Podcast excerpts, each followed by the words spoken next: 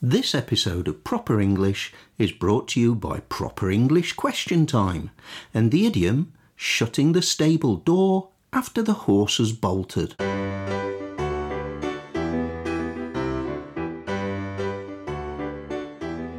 Hello, I'm Dave and I'm flying solo this week and I'd like to welcome you to our podcast, which as you know is called Proper English. So, if you're learning English and you want to know the difference between further and farther, if you get stuck thinking of when to use shadow or shade, if you're puzzled by the difference between tall and high, then proper English is just the thing for you.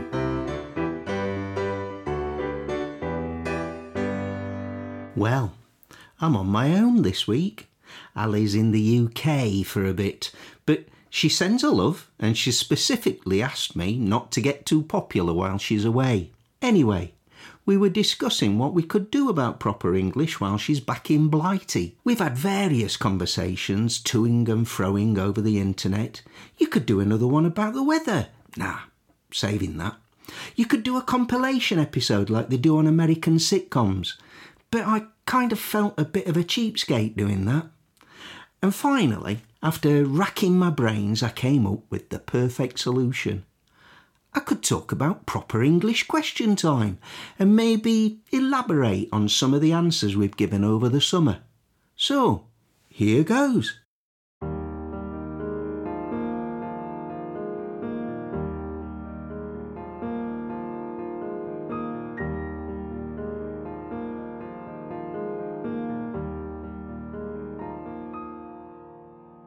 Started Proper English Question Time on Instagram back in July because we were aware that our italki students had a number of questions about English grammar that were relatively easy to answer, ones that wouldn't take up a whole podcast. So we decided to try a couple of questions out on our Instagram page because you have to have a presence on all the major social media platforms these days, don't you? And it was pretty successful, to be honest. If you haven't done already, search Proper English 2019 or one word on Instagram and you'll find the answers to 30 odd questions that our students have asked us. Recently, I've started using photographs that I've taken myself as backgrounds for these posts. I do love taking a photograph, me. Anyhow, what I'm going to do today is talk you through some of the answers we've given, starting with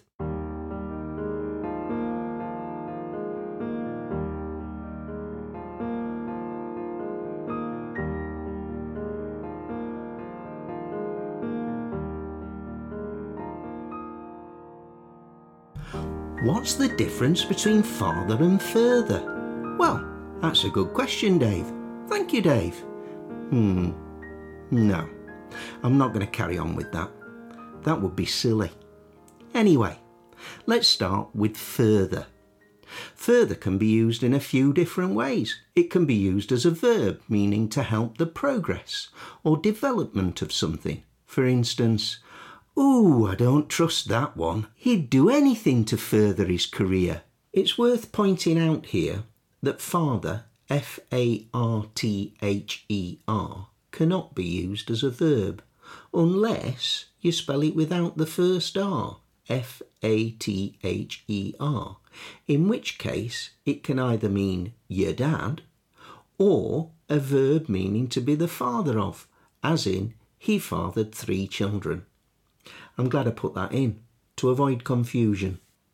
Further can also be used as an adjective to describe an additional action, like if you were following a recipe, it might say something like, Once you've brought it to the boil, turn down the heat and then simmer for a further 10 minutes, something like that. Farther and further are pretty much interchangeable when related to physical distance. You can get away with either of these. The walk to the village was much farther than I remember, or the walk to the village was much further than I remember. Both work equally well. And you can use further when you're talking about distance in a more figurative way. You could say something like, without further delay, let's move on to the next question.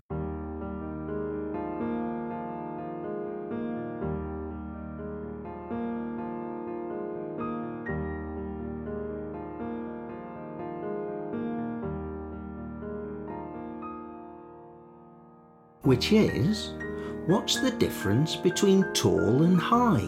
Well, tall is usually used to describe something that is narrower than its height, whereas high is for things that have a greater distance from top to bottom.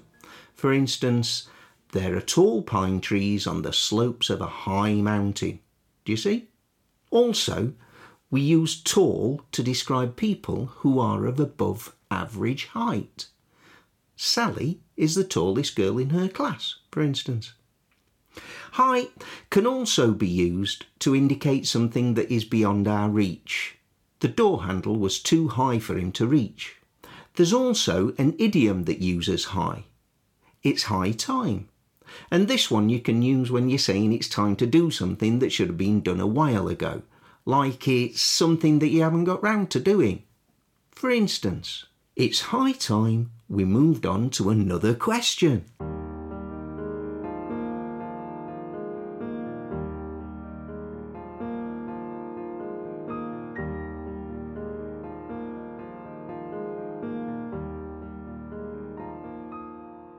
And this is the last question for now. What's the difference between shadow and shade? Usually a shadow is a dark shape or silhouette on a surface created by something that blocks a source of light. Such as, for example, when we were kids, we used our hands to make animal shaped shadows on the bedroom wall. Yeah, that works.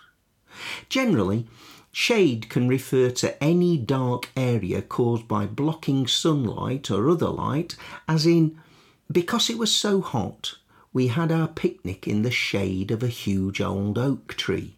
Shadow can also be used to describe a negatively emotional situation.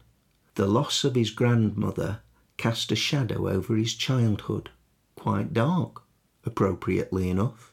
Oh, and while I think of it, throwing shade is a relatively new idiom, American in origin, which means to insult someone. But it's subtle. What you say might not appear to be insulting. For instance, your mate might have a new pair of shoes and you don't like 'em at all. So you say, Look at your shoes. It's not necessarily a negative comment, but it's kind of dishonest. Shady, if you like. Incidentally, Fraser, an old friend and colleague of mine, summed up the difference between shadow and shade much more succinctly on Facebook in response to our post. He said, number one, light, and number two, heat. Now that's nicely concise, Fraser. Thanks for that. Good work.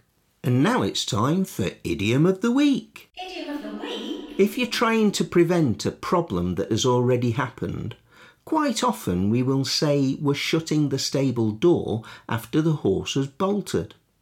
Now, bolted in this context doesn't mean fastened, it means run away, escaped, just so you know. And it's old, make no mistake. It can be traced back to medieval times. Horses and stables, kind of a clue, I suppose. But how would you use it? Well, let's think of an example. Mm. Oh, installing a burglar alarm after your television has been stolen might seem a bit like shutting the stable door after the horse has bolted. And here I am at the end of my first solo episode of Proper English. I hope you've had fun listening in on my little monologue. Please tell everybody you know about us, your friends, your family, anyone who's studying or learning English. And don't forget to like this episode and leave us a nice review and subscribe to us on Apple Podcasts or Podbean or your favourite podcast app. That way, you'll never miss an episode. Or you can email us at properenglish, or one word, at sapo.pt if you have any suggestions for future podcasts or if you just fancy a chat. And, of course, you can join us on Instagram as I intimated earlier, or you can like our page on Facebook where you can ask us any questions you might have about English grammar. So, until next time, it's goodbye from me, and it's goodbye from me too. And thank you for listening to Proper English.